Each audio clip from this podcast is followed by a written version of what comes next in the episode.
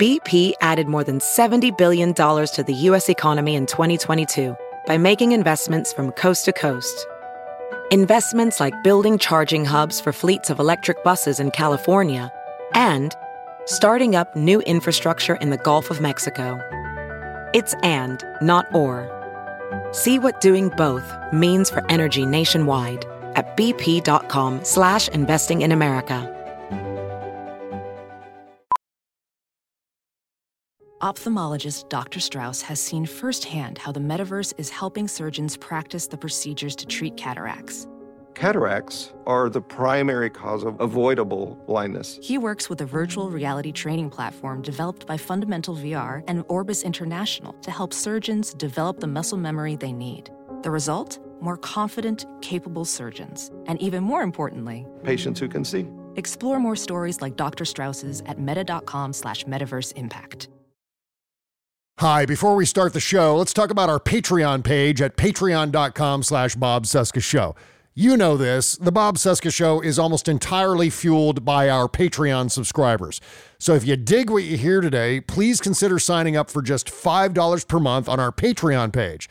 Not only are you going to get access to the Shadow Docket shows twice per week, but you're also going to get to download the Patreon app. You'll be able to comment under each episode and you can even post your own blogs in the member post tab as well.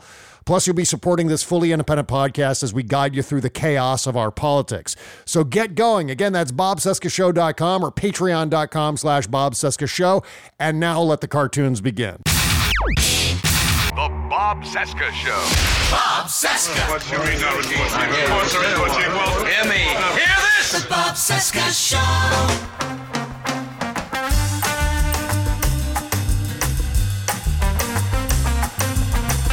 From our nation's capital, it is Wednesday, August 9, 2023, and this is the Bob Cesca interview on the Sexy Liberal Podcast Network. Hi, I'm Bob. Hello, Bob. Hi, day 931 of the Biden Harris administration, 453 days until the 24 presidential election. You can find me on threads and Instagram. The Bob Cesca is my handle there. Twitter, Bob Cesca underscore go, spoutible Bob Cesca, and our Patreon page is bobcescashow.com. Once again, it is Cliff Schecter Day on the interview show this week. You probably know Cliff from his YouTube channel, youtube.com slash cschecter. Link in the description at bobcesca.com, by the way. And of course, you probably heard Cliff on the Stephanie Miller Show and his regular appearances on this show. Well, this week we're going to get into some heavy metal discourse, as well as the huge victory for Ohio's Issue 1 constitutional amendment plus the weak Republican bench, the 2024 election, and a whole lot more.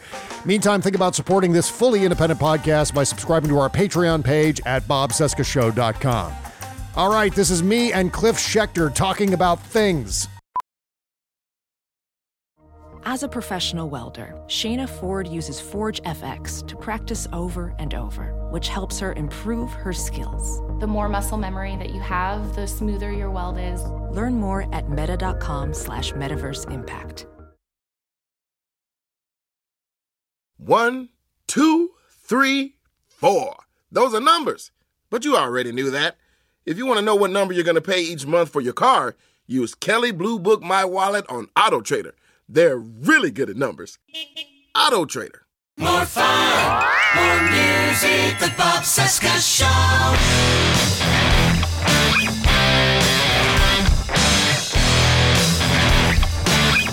You know what I'm dying to know? How was the Motley Crue show last night? You want to start the broadcast with the most important part. Yes, what you're of saying. course. Yeah, naturally. Um, yeah, it was incredible. It was actually a joint um, Motley Crue Def Leppard tour. I've been a huge Def Leppard fan for a long time, Yeah. and a Motley Crue fan for a long time. That you know, that's anywhere from pop rock to hard rock to hair metal to that's my that's my sweet spot. A lot fits in there, but Yeah, yeah. in any case um and you know through work that i did you know this from work you've done you've gotten to know certain celebrities here and there um i actually it's a story it's a funny story if you wanted me to tell it but uh, but I'll, to go to straight to the point i got to know phil collen the guitarist for def leppard Yeah. um, who believes a very big proponent of of climate change prevention mitigation you know and we were uh, randomly on a show, a show hosted by Robin Quivers of Howard Stern. Oh my God. when they first went over to Sirius Satellite about you know a decade ago, and they were looking for content, right? Because they had all these Sirius channels they gave to Howard Stern as part of the deal. yeah, yeah. And sadly, she ended up having getting breast cancer and had to be treated, and, and the show went off air and never went back on. But initially, um, it was on, and somebody who had booked me before in DC and had become a Howard Stern guy, you know, Rob and, and all of them were like, "We've got a rock star, we've got a, co- a comedian, which is Lisa Lampanelli, who was on, who's got the dirtiest mouth of all time. It was hilarious." and um, and then and then and they asked this guy, and he was like, um, and he was the guy who used to, by the way, who book, used to book me at Sinclair, and then left in in very, a very public way when Sinclair refused to show any negative information about Iraq. So there's a lot of fun around this story. Yeah. And went and worked with Howard Stern and other stuff. And basically, he said, "Hey, I know a guy who." Who um, knows a lot about politics because they wanted somebody political on, but doesn't take himself too seriously, um, and that ended up being me. So uh, like like like we want somebody like that. So I ended up going on, and um, it was just it was a blast. Um, and that's and, I that's got- where you met Phil Collen, not to be confused with Phil Collins, who's a no, different guy. Phil Okay, Collins, right. Phil Collen, the Yes. guitarist, um, and we totally hit it off.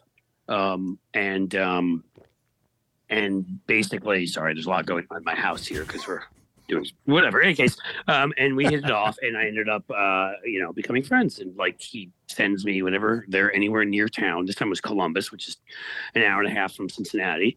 They invite us backstage, and so we got to go backstage. And Alice Cooper was also playing. I would say to people, if you Holy like anything shit. at all by, by Alice Cooper, it is a perfor- it's performance art.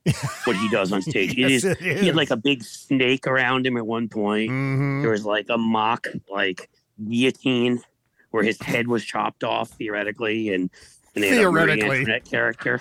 Well, I mean, he was able to sing later, and we actually, when we were backstage for a bit, got to shake his hand and meet him. Yeah. So he did either not get his real head cut off, or he got it reattached. I'm not sure which. But I'll go with um, was- reattached. yeah, that makes sense. Yeah, he was reanimated. Yeah, it, was, right. it was an incredible show. It was about, you know, I mean, it was three bands in a stadium. Um, you know, for it was probably an eight-hour experience, and yet, what was beautiful is all that was going on. And I was loving the show, and you know, and all that. Kept checking my phone. I'm like, oh yeah. Also, this thing I've played a role in and been very involved in with my email list and other stuff, which is kicking the right's asses on their attempt to steal our votes away from us here in Ohio and and and make it a 60% requirement for us to pass uh, any amendment. We kicked their butts on that too. So I call it a hell of a day. Yeah, it was. You know what? Going back to Motley Crue, though, uh, real quick, because Yeah, I, you go back to the good stuff. I'm sorry. Yeah, I love wanna get to- by the way, and, and I- they were awesome. I get to issue one here in a second. But how is Vince Neil? Because I've seen some video clips of Motley Crue performing live recently where Vince Yeah. Neil is just saying, like, not even saying the words necessarily. He's just kind of shouting gibberish. I mean, that's at least the impression I got. Has he improved? Has he gotten better? Eh, not much. Um, I hate like like I hate to put it that way. It was they, they still were great Yeah. because Tommy Lee and I mean it's I mean that band right Tommy Lee infamous he still Oh, yeah. has it. He's an incredible drummer. Yeah. Um, Nikki Sixx. I mean Jesus, the guy died for like ninety seconds. They Mhm. both- their their top charting song was "Kickstart My Heart" about that. Oh, yeah. um, and he was great. And they brought in a new guitarist, um, Mick Mars, and has had sort of uh, a um, what am I looking for? Health, Has- he's had has health he been- problems uh, for a Well, long he has time, a right? disease where Yeah. he's he, you know, his hardening of his muscles, or I, I don't remember what it. It's not ALS. It's like his joints Um, are fusing. I think that's right, it's- part of it. Yeah.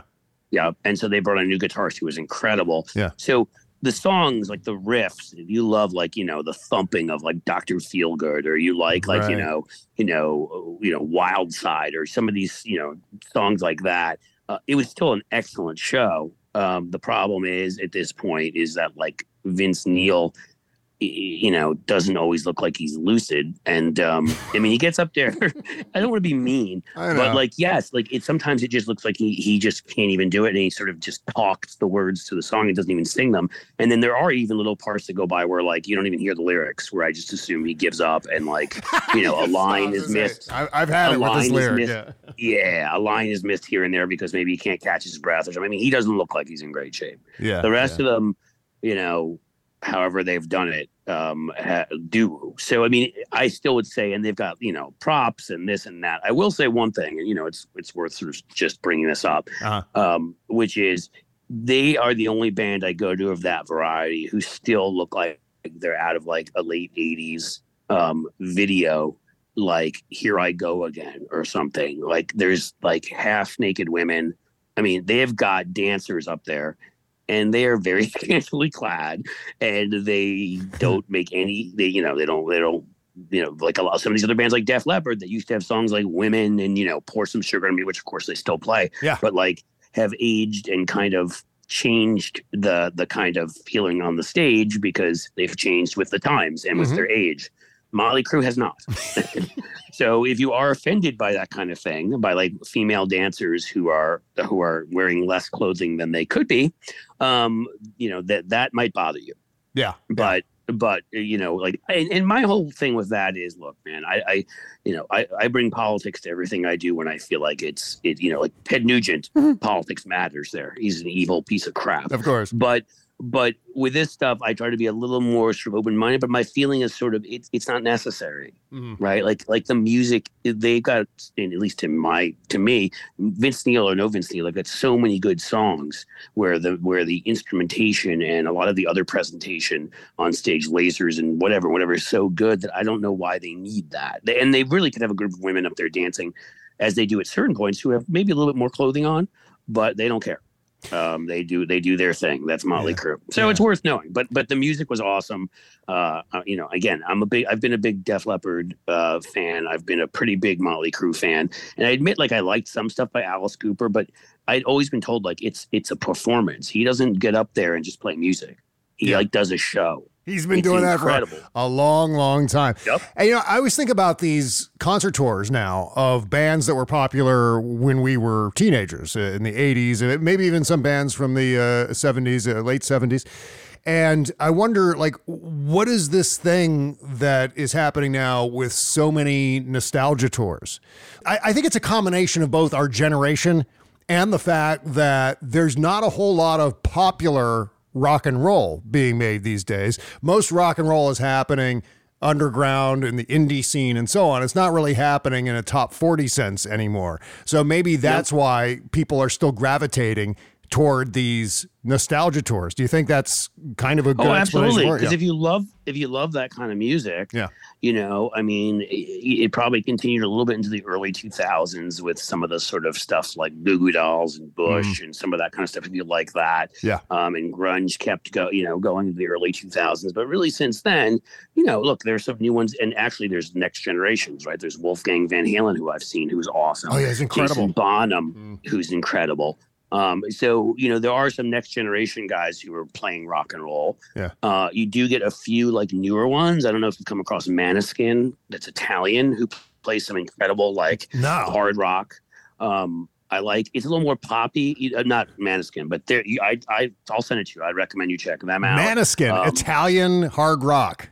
Yes, uh, and Wow, really okay. good. They sing some songs in Italian, some in English. Um, another one that will sounds a lot like. Actually, I know you're a big Rush fan, and, and Yeah. they sound a little bit like the lead singer sounds a little bit like like uh, Plant, a little bit, a little bit like you know. Sorry, name not coming to me. Rush, uh, Geddy Lee. There we Yeah, go. yeah. Um, he, um, it, it, it's Greta Van Fleet. I Oh yeah, I know them. those guys. Yeah, I've, I've So- got so- their. Uh, I think their second most recent album. I I've got one of their albums. Yeah, yeah, really So good. there's a new one. They've only been Yeah. around five, six, eight, maybe eight years, and we saw them at, a, at a festival last summer, and they're awesome. So you can find it, but you're right. I think a lot of your point still stands. Is I'm really sort of the exception proves the rule, and then you can Yeah. find some more like popish rock and roll. Like I really like the Killers a lot, and think they're a great. Like they're a rock and roll band, but Oh, they're yeah. not, you know. But yeah, you don't find as much of that stuff. We know what's on you know top forty now, and whatever. And no disrespect to, to younger folks who like that stuff. It's not my cup of tea. You know, there's exceptions in there. You know, I think there's some stuff I like, um, but I'm never going to be a Swifty. You know, like, I mean, I, I love Taylor Swift's message. I love that she's inclusive. She's great. Uh-huh. It's a Yeah. positive message, all that. But her music just isn't my cup of tea. So it's no no diss on her. Just not my thing. Mhm. I, I need I need thumping drums, a great guitar. You know, a, some great guitar riffs You know what I mean? And that kind of, I mean, that kind of thing. A little more of the sort of showmanship of the '80s. Like that's that's the stuff I love. And Yeah. so, and I think they know that. So yes, these are nostalgia tours, and, and it's also because look, a lot of these guys are getting older. I mean, we're about to see. We're gonna. We've already got the tickets for the Aerosmith final tour. Will it be a final tour? It, you know, they always say that, but it may actually be a final tour because like they're older, and Steven Tyler isn't in great health, and Aerosmith's always been, you know. Just about on Mount Rushmore for me, and they're my older hmm. son's favorite band. And my older son is a drummer and a singer, and loves you know Aerosmith. So we're going to see at least one of those shows. Yeah, I was going to ask about your boys and whether you take them to all of these kinds of Faster Pussycat and Motley Crue and, and so on, Yeah. and, and whether this is their favorite kind of music. So it's hilarious, right? Like, I mean, we played all this stuff in the car. This is the stuff when they're growing up. This is the stuff they love. They're now 16 and 13. Yeah. And my old, and they both have taken to it. They both love it. Like, my younger son will say Zeppelin's his favorite, probably. My older son is an Aerosmith. He loves Aerosmith. Mm. And he was a drummer for a while, but then he, you know, I know this will shock you coming from my family, but he's a performer and has a lot of, uh, has a lot of personality. Yeah. And so he became a lead singer. He's got a good voice. And so his band has played a few gigs.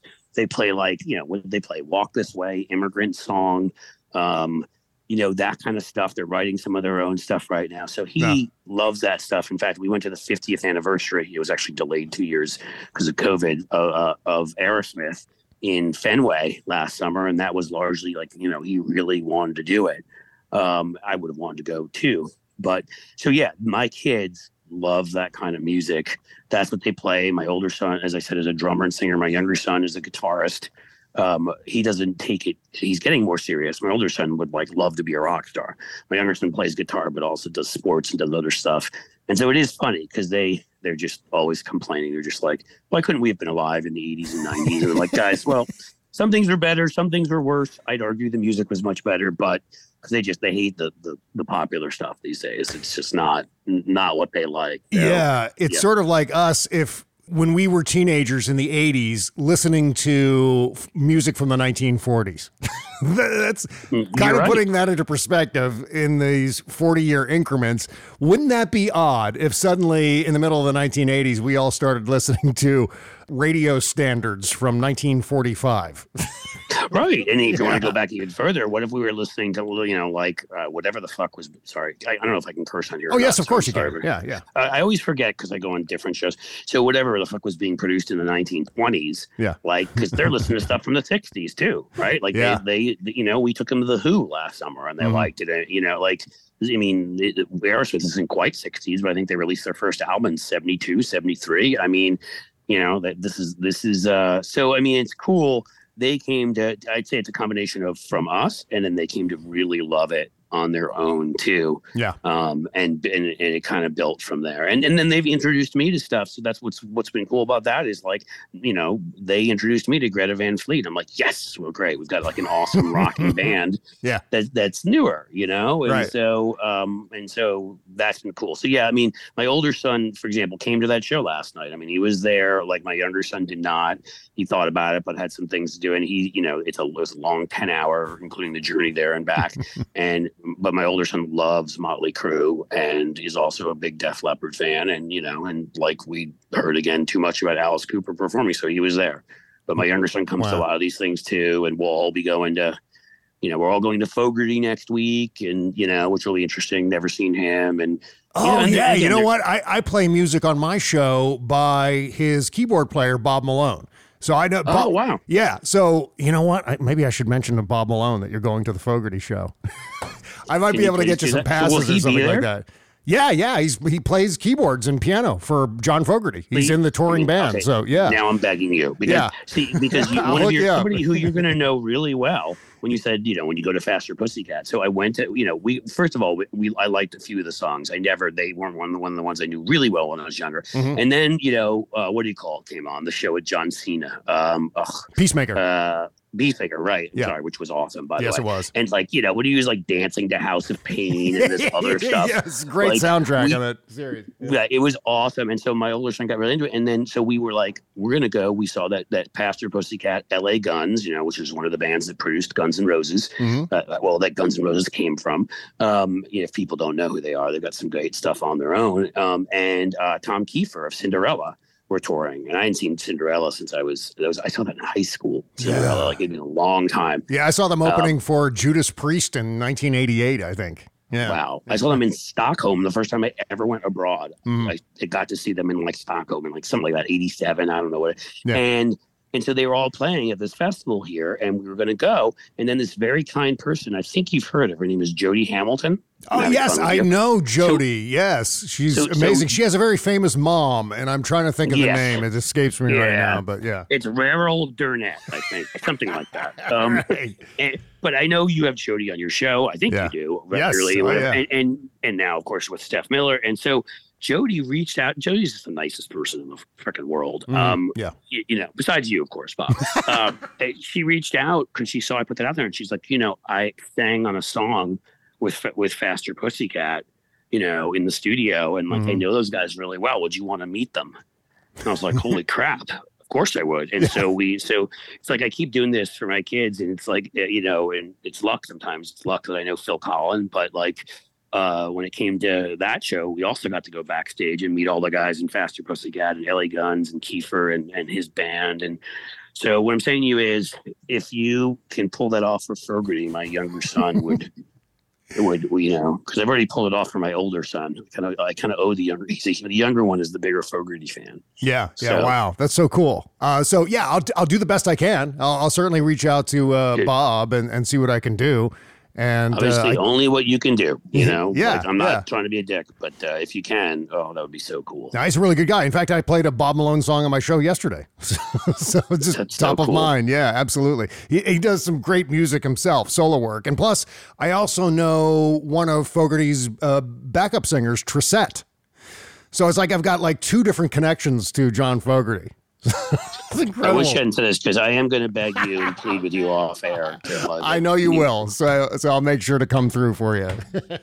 You're a good man. All um, right, yeah, so I think it's next Sunday night Cincinnati. So now we've spent the first half of the show talking about. Um, well, you know what I love about your show is is that you bring whether it's Star Trek or Star Wars, whether it's I mean we you and I you know, um, have a lot of the same passions. We have the same yeah. passion. I mean, you know, this was, I'm sure your listeners know, like this was your gig before you got politicized, right? Like you, uh, you, you what filmed music videos for yeah i did i mean that was part of yeah part of doing animated cartoons i ended up doing a bunch of different animated music videos including uh, a couple of things with motley crue where i did oh, a animated music video for them for uh, one of their songs in the early 2000s. And then I did I did this cartoon in, in May of 2000 called Napster Bad, which made fun of Metallica and their lawsuit against Napster.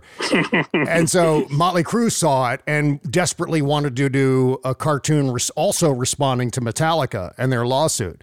And so I got contacted by their manager, Jordan Berliant, who said, Yeah, Motley Crue wants to do this thing. Can you write up a script? And the, the guys are in the recording studio right now. They'll record all the dialogue. You just take the audio and make a cartoon out of it. And I said, Yeah, of course I will. So I hammered out this script script, sent it to Motley Crue. In the meantime, I ended up talking on the phone with Nikki Sixx for like 20 minutes, oh which God, is an incredible, yeah, awesome. such a nice guy. I, I was like, I was blown away by how cool Nikki Sixx was to talk with he on the phone. He really is. He's got so much charisma. I mean, he just steps yeah. to the front of the stage. I mean, that's why they're able to make up for you know, let's call it like some of Vince's challenges right now is because between them, Tommy Lee and Nikki Sixx. like you don't, you're not used to drummers and bassists having the kind of charisma. They're usually the guys in the background, yeah, yeah, right, and yeah. not these guys. So you know that's why it doesn't lose as much as it would if they were one of these sort of lead singer dominant bands. Or everybody else kind of uh, was behind. But in any case, yeah. So yeah, I mean, you did this stuff. You know, we have these those interests, and we have the Star Wars, Star Trek. I don't know if you're into the sort of streaming Breaking Bad kind of universe oh, yes, of stuff course. that I am. Yeah. But like you know, yeah. So it, it's it's just weird. We have we have all basically beyond politics. We have all the same sort of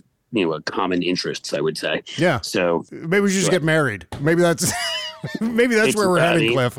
well, if I if I head in your direction, it's legal. I think it's still legal in, legal in Ohio, but I don't know, man. Well, well after uh, yesterday's vote, I think yeah. we protected it. Yeah, let's talk about issue one. Uh, just for anyone who doesn't know, because this is something that didn't get a whole lot of chatter on social media. This was something that was really confined to Ohio activism for most of the lead up to the vote yesterday. So explain what issue one is for anyone who doesn't know. All right, so I'll give quick background. I'll try Okay. to, to take too long on this, but you have a corrupt group of motherfuckers. They're called Republicans. um, they they basically, except for in, in very you know limited situations, places known as Idaho, for example, Mhm. um, cannot win without cheating. Um, they can find they they're, they're best, especially on issues, because they're on the wrong side of every issue. They can win by by running against an opponent and demonizing an opponent, so people get misdirected on issues. Right? We know that. Yeah. That, that people end up voting for Republicans who they disagree with on issues because Republicans are so good at that. Well, th- well, on these kinds of measures, Republicans know they can't do that. Right? They can't demonize an individual. And Kansas and and, and Kentucky had voted two states where they thought they were going to be able to, to outlaw to ban abortion and both voted Mhm. against banning abortion and those are much more conservative states than we are so Yeah. what this leads to is you know a year two years ago they, the the republicans in the state legislature hugely gerrymandered you know had to fought with our supreme court to slowly kind of become a little less gerrymandered but actually we're in contempt of court numerous times again they cheat um, you know, trying to hold on to power here. And they realized, well, the ballot measures are a way we can beat them. And we were started pushing towards putting choice on the ballot. And it Yeah. will be on the choice on the ballot in November. And polls will show you between 58, 59% of Ohioans support it. It's not close, right? Um, so what they decided was they were going to change a 110 year uh, rule that we've had in place for ballot Mhm. measures. Um, uh, you know, the nominating speech given at the convention that created ballot measures here was given by Teddy Roosevelt, a guy people have probably heard of, Yeah. about how, how he's tired of, of corrupt state legislators and judges, you know, with moneyed interests and extreme agendas corrupting our politics. Sound familiar? Oh yeah. Um, so, Mhm. so they put so we've had ballot measures. We've amended the Constitution that way, and so what they did is they decided that they were going to to beat us to our amendment in November by creating a special election in August and spending millions in taxpayer money to do it, so that they could try to raise the threshold from fifty percent to pass a constitutional amendment to sixty percent. And then if we go in in November and we only vote with fifty eight or fifty nine percent for choice, we fail. Um, This is the same Unbelievable. group, same group of of dilapidated asshats who basically who basically uh like just a year or two ago outlawed August special elections because they they wanted to pretend they were they were stewards of the people's money of Mhm. taxpayer money and they said that's a waste but then Yeah. it suddenly wasn't a waste Hmm. i mean nothing they say ever matters and what was the the big sort of elephant in the room that's a good term here for as Republicans go around all of this is our Secretary of State, a lying sack of shit named Frank LaRose, who's Mhm. suppressed votes and you know tried to, to do everything he can to suppress votes here. Um, he is running against Sherrod Brown and wants to win that Senate seat. So he was pushing this because he thought he'd get his bona fides from the far right nutbags, and and that would help him in, in a Senate primary. And so he went and was behind a lot of pushing this, and he is like, oh, it'll stop corruption. Meanwhile, we had a, our last two state Republican state house speakers had their homes slash businesses raided by the FBI, and the last one, hmm. in one of the biggest scandals, probably the biggest scandal that's ever hit Ohio, was just sentenced to between 16 and 20 years in prison for taking like millions in bribes from First Energy, our failed utilities here, who wanted to be bailed out for their failure by taxpayers. And of course, they were. Mhm. And they were because they bribed this asshole and others in the caucus too. And guess what? Like in mentioned in many of these emails as an ally of theirs and somebody on their side, and somebody who also took twenty five thousand dollars or a super PAC did from this first energy from these corrupt fucks is a guy named Frank LaRose who was pushing this whole thing. Yeah. So he's corrupt, he's anti-choice, he sucks, and we just kicked his ass. And I'm hoping to kick his ass two more times this November when we pass choice, and then when we help Sherrod Brown kick his ass a year from November. So that's your that's your basic. I mean, again, the, be- the easiest way to understand it is, is just like gerrymandering, just like the filibuster. Filibuster may be the easiest of all because they require 60% of our senators for us to pass something that should require 50% in a democracy. That's what they want to do the, to the whole state of Ohio with ballot measures. Require 60% when it should be 50% plus one. Yeah, of and course. they failed Right. miserably. Failed by a lot, by uh, what, 14 57 percentage to points? 43, yes. I Yeah. mean, 14 points in a in, in an election, you know, folks, is an ass kicking. I mean, they were they didn't even come close. Um, And so, you know, and then, oh, liberal out, out of state money. And as usual, there's always some billionaire asshole parachuting in hmm. for, for, the whole reason uh, the, the words Senator J.D. Vance exist is because of that schmuck Peter Thiel, hmm. who, when not a James Bond villain obsessed with finding ways to live forever, uh, finds ways to foist people upon us that makes us wish we couldn't live forever because we, would mm. have to actually see JD Vance every day. Yeah. Um, and, and he, you know, he dropped the, I mean, he dropped $30 million in here um, to back JD Vance, which is really, I mean, JD Vance may have won anyhow. We've got a slight Republican lean, but the, the polling with him and Tim Ryan was about anywhere from even to maybe a two point JD Vance lead, and JD Vance ended up winning by six and that's because this this shithead came in here and dumped all his money. So, oh, out of state interest in liberal tech billionaires who want to censor you. Like, yeah, yeah, that's exactly who they're supported by tech billionaires, and and you know, and, and in this case, it was the Uihlein family who I don't even know if I'm pronouncing their name correctly, but I couldn't give two fucks. We should make them infamous. They're the ones who who have that big packaging company. They're based in Illinois. And so, of course, these guys are running money about out of state liberal money. 4.85 million was spent uh, by these by these uh, guys to try to to to pass a stupid amendment, and four million of it came from the Uihleins of Illinois, which, if I'm looking at my map right now, and I am, is not a part of Ohio. Okay, quick break. Back with more Cliff Schecter right after these words. Bob Cesca.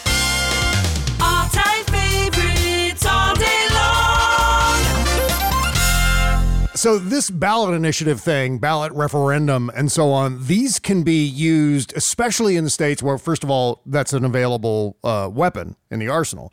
But second of yes. all, where there are a majority of Americans who support abortion rights, who support assault weapons bans.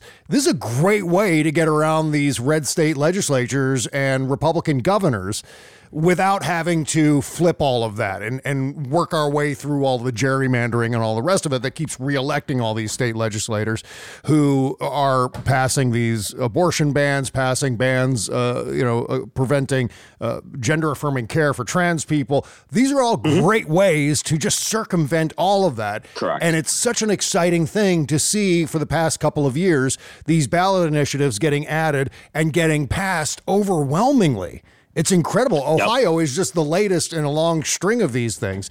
And so it's about time Democrats avail themselves of this particular tool and uh, and really started to we should have much that. longer on yeah. a multitude of issues. Now we yeah. have on some, and you brought up an important point, like when you said you know, red states. the the issue is it's you know often not as things get bottled up in in Washington. Mm-hmm. It's often not even just red states; it's purple states. We can get this stuff passed in blue states. Yeah. But in purple states, often you know we saw what happened with that traitor in North Carolina, that state rep that switched parties. Mm-hmm. You know, like they all they have to do is find one or two terrible, you know, uh, state reps or state senators. I helped with my email list to defeat this the, the one anti-choice. You know, he also happened to marry a 17 year old who worked in his office. So he was a great guy, a Democrat in Virginia.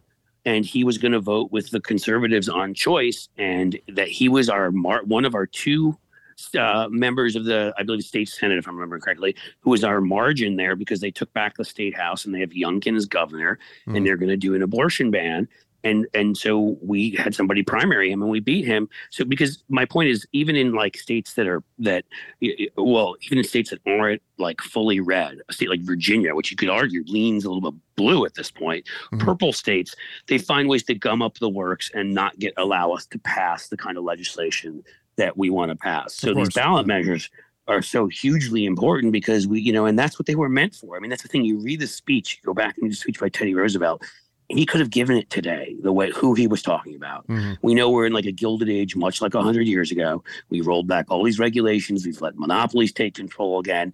Extremist groups are having their agendas foisted upon us, and and so they see this as you know again. It's it's much easier when they have a, a, an opponent who's a Democrat because they can just say Democrats kill live babies, blah blah. You know they can they can demonize the word Democrat for people. They can demonize the opposition, whoever it is, and make up stories about them, right? You know, go after Hunter Biden and, you know, lie about Hillary Clinton's emails and Benghazi. And, you know, but what they can't do, they can't do the same thing to an issue. when it's just the issue, they have to actually fight it on equal terms and then they're fucked and they know it. Yep. So that's that's what's going on here, and hmm. that's why you can bet yourself they're petrified today, trying to figure out ways to to, to make sure this doesn't happen in, in other places. And I think I want to say 26, 27 or so states have the have the right to to referenda uh, or ballot measures. Mhm. And and when you take that and add that to another sort of 10 states or to 12 states that that have um you know that are very like liberal and we don't need ballot measures Mhm. to, to to do anything in you know you between ballot measures and and liberal states we we could make sure there's sane laws in 40 42 out of the 50 states.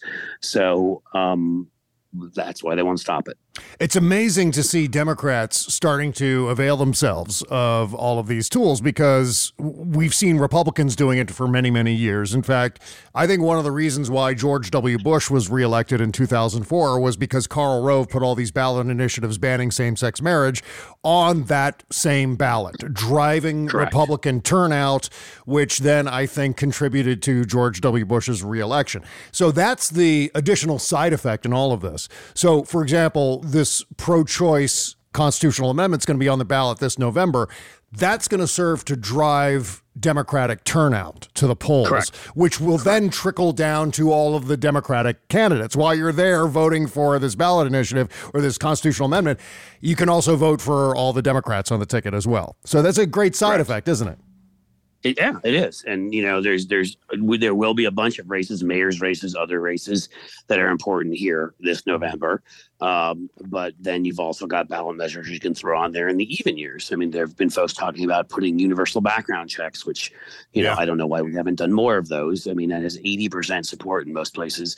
I worked on measures like that. Classic example of what I was talking about earlier, a state that used to be kind of a purple state. It's relatively blue now, which is Washington State um, you know, and they had a Democratic governor, a Democratic House, but the Republicans, by like one vote, controlled the state Senate. And so they could not pass just your most basic common sense gun measures. And so I worked with, uh, you know, folks, um, you know, you may have worked with or spoken to before, Nick Hanauer Yeah. and some of those the folks out there who helped fund the, this thing, who are progressive. And um, and we passed by ballot measure. I think it was like 2018 and 2020, I believe it was. We passed um, uh, b- both universal background checks and red flag laws. We just were like, Oh, fine, state yeah. senate, you don't want to do your job, we're going to go around you. Yeah. Yeah. And that's what we did. And and they each of them passed with massive margins. I think one of them may have surpassed 60% easily. Hmm. So, you know, it makes it like it, it, it definitely is uh, a, another sort of something in our arsenal to use that we have been too reticent to use.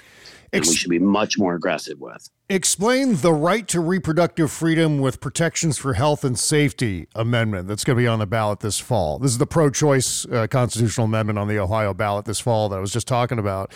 What exactly will this thing do if it passes in November? I mean, you know, it's going to to it's going to ensure that they cannot ban abortion. Yeah. Uh, I mean, obviously, there, there there's a judge holding up a six week bill right now, saying it's too cruel and unjust. But this will overturn other other bans also. Mm-hmm. Um, you know, this will make sure that they can't, you know, try to pass laws saying that you know we, we can't use public funds if that's what we choose to do. That people that you know, I mean, it really is is very straightforward that women have this right, and that except for you know the the kinds of of exceptions we had with with Roe versus Wade and whatever, which are late term abortions and things. There's exceptions there unless your health is is in serious danger or your uh, um, or your life. But anybody who understands that knows they demagogued on that stuff too, and that they're we you know those are one percent or less. I think it's less than one percent of abortions that take place, and and you know it's insulting the, that that the language that the right uses. Yeah, like there's women that just wake up one day at the eight and a half month, and like, yeah, I think I'm gonna have an abortion because I've got nothing better to do today, right? Like that's the way they try to make it sound, Of right? course. And it's of course always women of color. Oh, we know, and also like, you we're know, we're killing babies right after they're born too. I don't know if right you're now they're saying that. Yeah, yeah. Oh yeah, no, I've heard that after birth abortion. There, you know, there's another term for that. It's called murder, and no, we're not doing it because Yep. we'd be arrested if we were.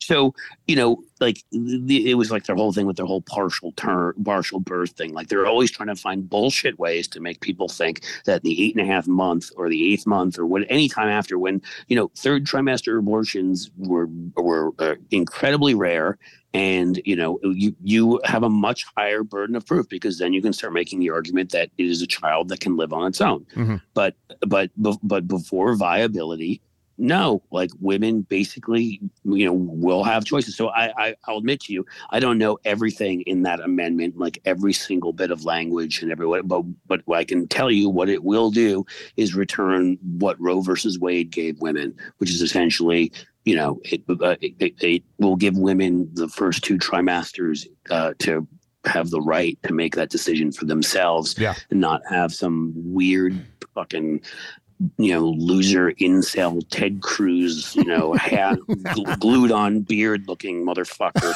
who runs to cancun every time the weather dips a little bit making that choice for them or some weird josh hawley who thinks he's manly but like whose bicep is like fucking indented uh you know sitting there deciding for women what they can do and Yeah. these that that's important as we all know Did you have anything to do with the Ohio Democratic ad with that couple having sex and a Republican sitting next to the bed telling them they're not allowed to use birth control and so on? Because you know what, Cliff? It's exactly the kind of ad you and I have been talking about for years and Yeah. years and years. That kind of hard hitting ad, the salient sort of ad that cuts through all the bullshit and gets a ton of attention and doesn't pull any punches. And that's this ad. I, I was watching this thing, and, and the first name I thought of was you because I was like, man, this is the sort of thing that even a few years ago we would have pitched and been rejected with that kind of messaging. No. Right. Which is a good sign because Democrats have gotten a lot tougher on this kind of stuff and they've realized stop playing, you know, like this isn't polo, Yeah. Yeah. right? This is a battle for lives, frankly, and for rights. Um, I can't claim to have had anything to do with that. I wish I did. Hmm. Um, I did not. I helped raise money for the good guys and this one through my email list, and I helped push out messaging.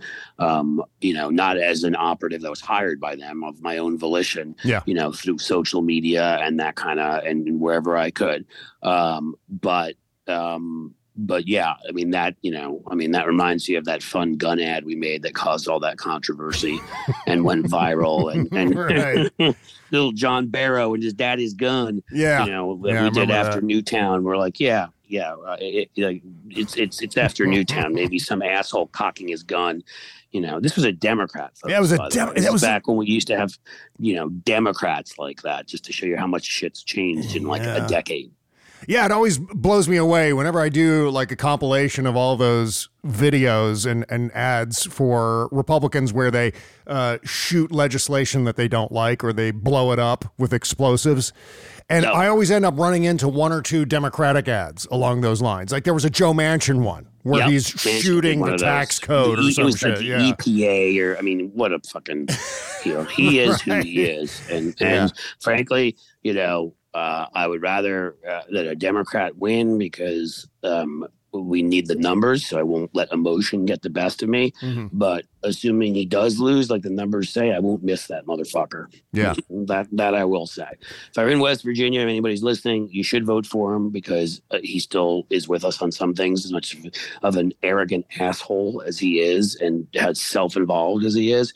But you know, we do need, in the end, having a majority in the Senate is everything Right. hopefully uh, we'll have the kind of year where you know already ted cruz and rick scott because they're two of the most hated human beings on the planet earth um, are behind or close to behind their opponents in florida and texas um, and for anybody who thinks that you know that's not doable i'm not saying florida and texas are easy but you, you have to remember that uh, that that the first time DeSantis won, he won by like 0.01 percent against Gillum at the time. It was a very close election, and you have to remember that Rick Scott has never won an election by more than one. I think he won his biggest win was 1.2 percent. His two other ones are less than half a percent. Mhm. It's been so frustrating seeing that guy get elected and barely winning because he spends a ton of money and he can, you know, he's not likable. And neither is Ted Cruz. They're both loathsome creatures. They can't hide behind. Look, there are Republicans who I don't like, which is really almost the entire party,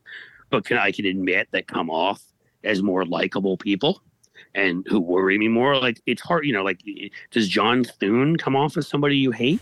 No, his policies are awful Mm-hmm. and whatever. But yeah, I've never heard him say a nasty thing. But Ted Cruz and Rick Scott are just evil assholes, and they make it easier.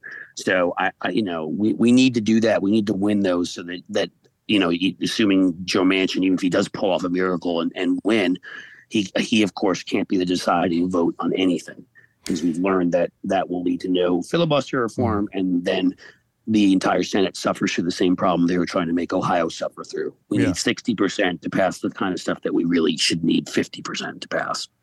Given everything that's going on with him, do you think Donald Trump's support right now is a bit of a mirage? I don't know. Am I am I looking at this too optimistically? What do you think?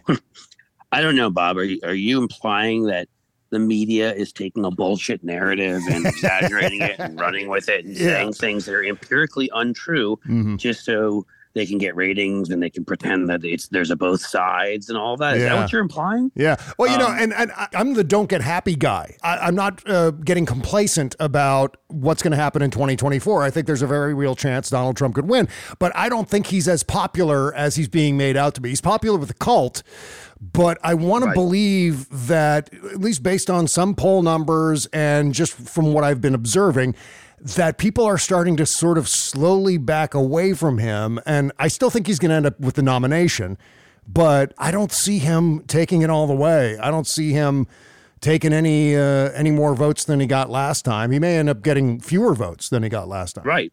Well, it's, I mean, you know, who votes for him that didn't last time was like, yay, all these all these uh, indictments are incredible. Yeah. um, you know, and all those stuff we've learned about him. I mean, look, it, it, there's actually it's really it's amazing if you look at charts. It charts really very straightforward. Um, Donald Trump has not gained strength from indictments, which is what, of course, the the media has has said Mhm. because they're because lazy, whatever. I mean, maybe for a day or two after an indictment, like some of his core people get angrier and answer polls more, or whatever. Yeah. Um, but the the the empirically obvious thing here, and actually a guy who helps me out sometimes at my or helps me on my YouTube channel, Matt Robison, who has a podcast, Beyond Politics, he wrote uh, about this for Newsweek. And if you look at it, basically what's happened is nobody else compelling has jumped into the presidential race. They've all just been, you know, and I'm sorry, look, there's a certain amount of racism, sexism. Nikki Haley and Tim Scott and Will Hurd and all these people can fool themselves all they want. Most people don't know who the hell Asa Hutchinson is. You know, Chris Christie has got plenty of baggage from all sorts of of, of things that he's done in his flip flopping on Trump. So, you know, they haven't seen anybody else compelling, and so DeSantis was going to be the guy Mhm. but he's so i mean i saw a clip of him today a 12 second clip and it was it was worse than all the others. It's like something i've never seen. It was like like a reporter asked him like how he feels about the fact that his polling is falling down. And first he like rubs his hand over his face and his mouth in this disgusting way that makes you want to hurl. Yeah, and, And then, he laughs uncomfortably this, for a he just this weird, you know, and then after his weird, crazy laugh, he gets these sort of, you know, these shark eyes, these death stare eyes. Yeah. Like he's a fucking, I mean, he, he is a freak, is what he is. And everybody's been seeing what a weirdo he is. And you can track this, which is Trump's been gaining by almost the exact amount DeSantis has been falling.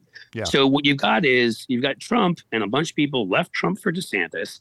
And and once all all of DeSantis's weirdness and weakness started shining through, they don't see anywhere else to go, right? Because they're they, they just they're not going to you know I mean whether they admit it or not, they're not voting for you know if they're Republican based, they're not voting for a black guy for president. Sorry, Will Hurd and Tim Scott, they're not voting for an Indian woman for president. Sorry, Nikki Haley. Like there's things they're just not doing, and so when they when it when they turn around, they're like, well, fuck, I guess I'm going back to Trump.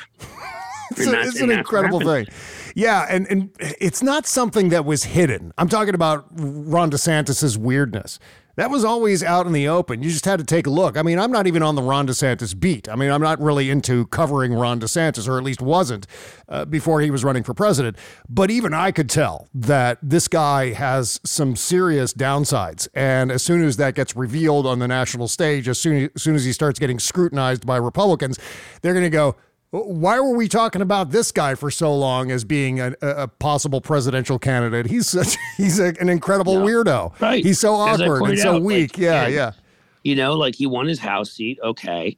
You know, I don't know the history behind that, but the first time he ran for statewide office, he ran in a Senate primary and got his ass kicked, mm-hmm. you know, in Florida. And then he ran in a governor's race where people saw that he was a fucking weirdo and it's a close state and he barely eked it out. I mean, it, you know, he did win. I'll give him credit for that. But he didn't. He won by what was it, twelve thousand votes? It was some ridiculously low number over yeah. Gillum in 2018. Right. right? He barely won. Mm-hmm. And that and that is a state now that has a couple point Republican lean. He underperformed what a generic Republican should do there. A generic Republican should win Florida by two or three points at this point. Yeah. So I mean, you know, uh, it, it, it, no, it isn't a shock or surprise. I'll admit I wasn't paying close attention to him, so I didn't know how bad it was.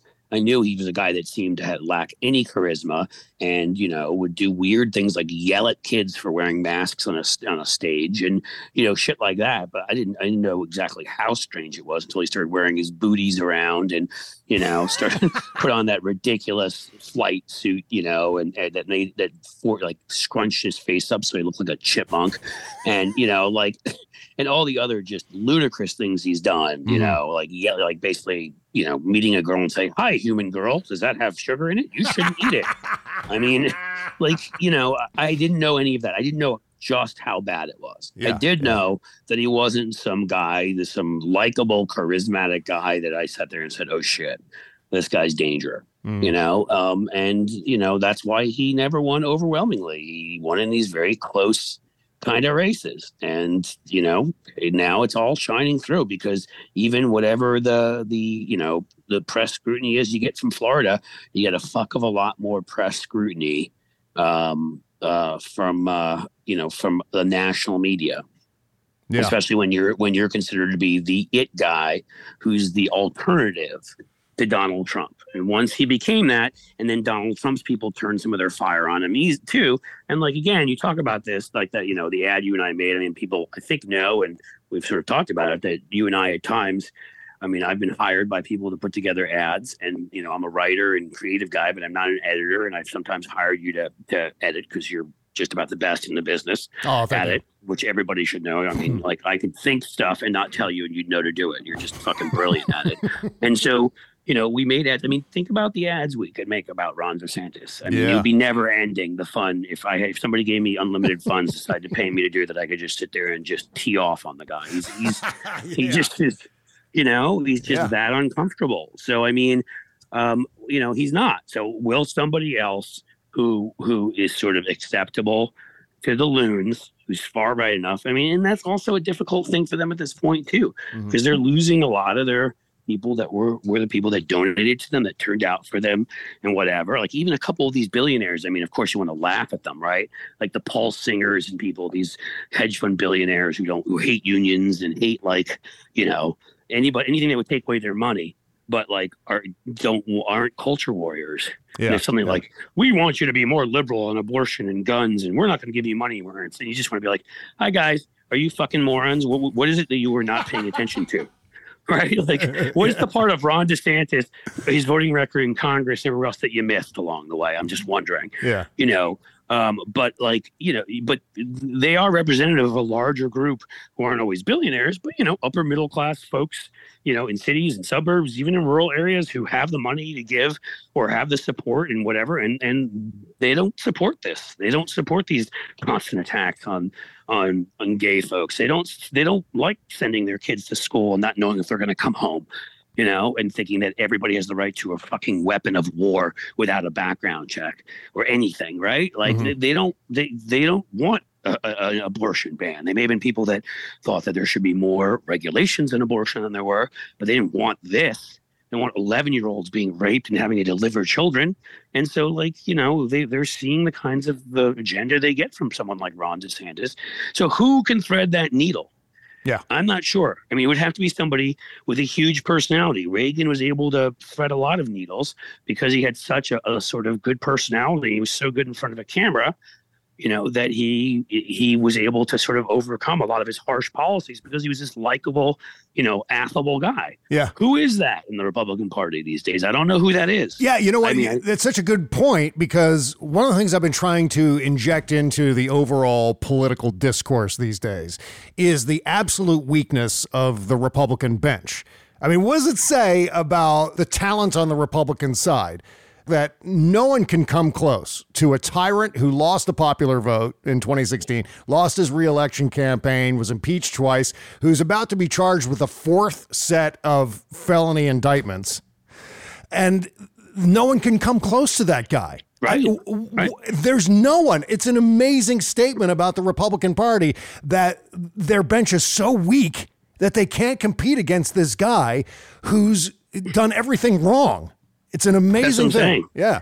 I mean, they, you know, part of it's the, the the media machine that's brainwashed them into thinking it's just, you know, they attack every American institution. It's a conspiracy between, I don't know, the CIA, the FBI, new, news media, Jews, a couple of Masons from the 1780s, maybe some Native American tribes. Yeah. You know, the the ghost of uh, Norman Thomas. I, I don't know, you know, who the fuck they have on this list of, but like their their whole sort of you know, the, so they're not living in reality, but No. certain other Republicans who are and who still, you know, are traditional Republicans and people you and I would disagree with, but aren't into the culture warrior stuff and don't want the rest of this garbage. They don't know where to go. And there's no Republican out there who can kind of unite those factions because they've because they've so propagandized that 25, 30 percent of the country, which makes up probably about 60 to 70 percent of their party, who are just nuts you know, and don't accept reality. So what, you know, I mean, maybe there's somebody, as I said, I pointed out, I threw out John Thune before, who said he's not going to run for president, which made me happy.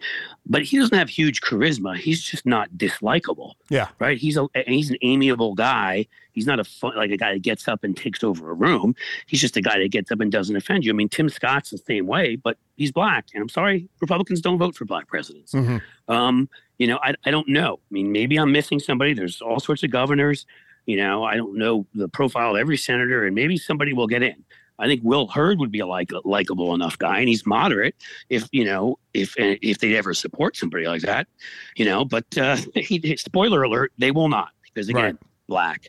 Yeah. I mean, you know, like it's it's not and and moderate. Right. I think he, I think he's pro-choice. I'm not, you know, I think, as I remember correctly, he supported background checks on guns. Like those are non-starters. So they, I just, I don't know who that person is who can have such the kind of overwhelmingly charismatic personality that they're able to get away with and gloss over the many differences in that party. And we Yeah. should be thankful that I don't think that person exists on the right, not that I'm aware of.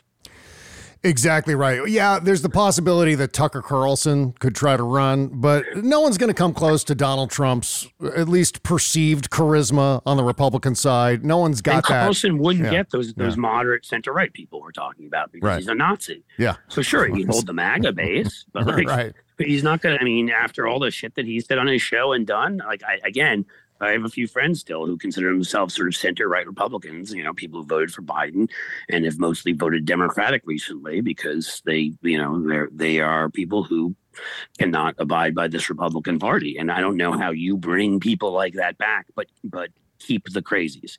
You Yeah. have to have such a big, likable personality. I mean, Tucker is a big personality and that he's very well known, but he's another one who's a complete asshole. I mean, people don't like him.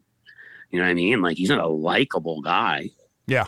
Um, so I don't, I don't, I don't see it happening. I don't. And again, I don't know. You know, you need you need like a Reagan type or Charlton Heston type, Yeah. or you know, somebody that's larger than life with tons of charisma. I mean, it's not a shock that two of the people I picked were actors.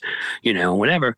Well, I mean, you know, the, their celebrities these days are Chachi and fucking, you know, you know, Kid Rock, who looks like Yeah. he just like fell out of the fucking RV meth lab in Breaking Bad. Like, I mean, like I'm sorry, but uh, you know, I don't know who who who on the right could could could unite these folks who has that kind of person because the only thing that will overcome, in my opinion, these differences is that kind of a personality. And I don't think they, I mean, and those personalities are few and far between, right? Like Yeah. Kennedy, Reagan, Obama, Bill Clinton, like you don't get them that often. Right, right. Who, have that kind of just a massive amount of charisma. Yep, I'm really in that mindset right now that we could very well be observing the death of the modern Republican Party, and I mean that in the in terms of suicide. it's committing suicide. I They're mean, doing I this to themselves. Right? I mean, they can't just- even raise it- money because he's sucking down all the money for his legal defense. What are they going to do in a year when his followers are tapped out and can't give him any more money? It's an incredible thing. It's really interesting. I, you know, and I don't know what the because the truth is is that what you would need is, quite frankly, is you would need some some of those kinds of charismatic personalities. I'm not sure who they would be, uh, who are center right, reasonable people, and you need some folks with a shit ton of money because it's just it's not like. 100 years ago with the Democrat, you know, 150 years ago, the Democrat Republicans disappearing. Yeah. That was actually their name, folks. I'm not democrating. I'm not dropping the IC the way uh, fucking Republicans do. The Democrat Party. Yeah. There were the Democrat Republicans back in the day. There were the Federalists. There were the Whigs. Parties went and you know came and went because we didn't have the kind of mass national and international branding and all of that of today. Mhm. You know, the thought of like a party, you know, so branded into people's consciousness as the Republican Party, um, and being able to create some kind of an alternative. I mean, that's a hell of an undertaking. And you know, Ross Perot couldn't even pull it off Yeah. and he had billions of dollars. So I mean, they would need people with money, but they would also they really would need some person, and not just on the presidential level.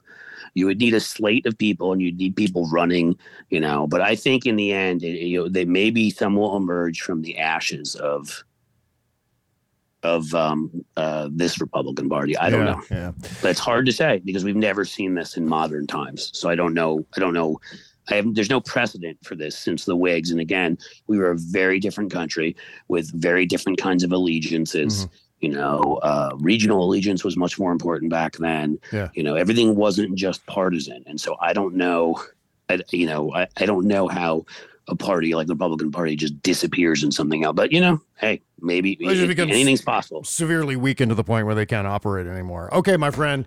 Everything going well with the YouTube channel? Everything good? Yeah. Yeah, If, if right. the fine folks here uh, who are listening go subscribe, we are now, I'm going to give you the update, baby. All right. We are at 24,869. We Yeah. need 131 people to break 25,000 subscribers. So awesome.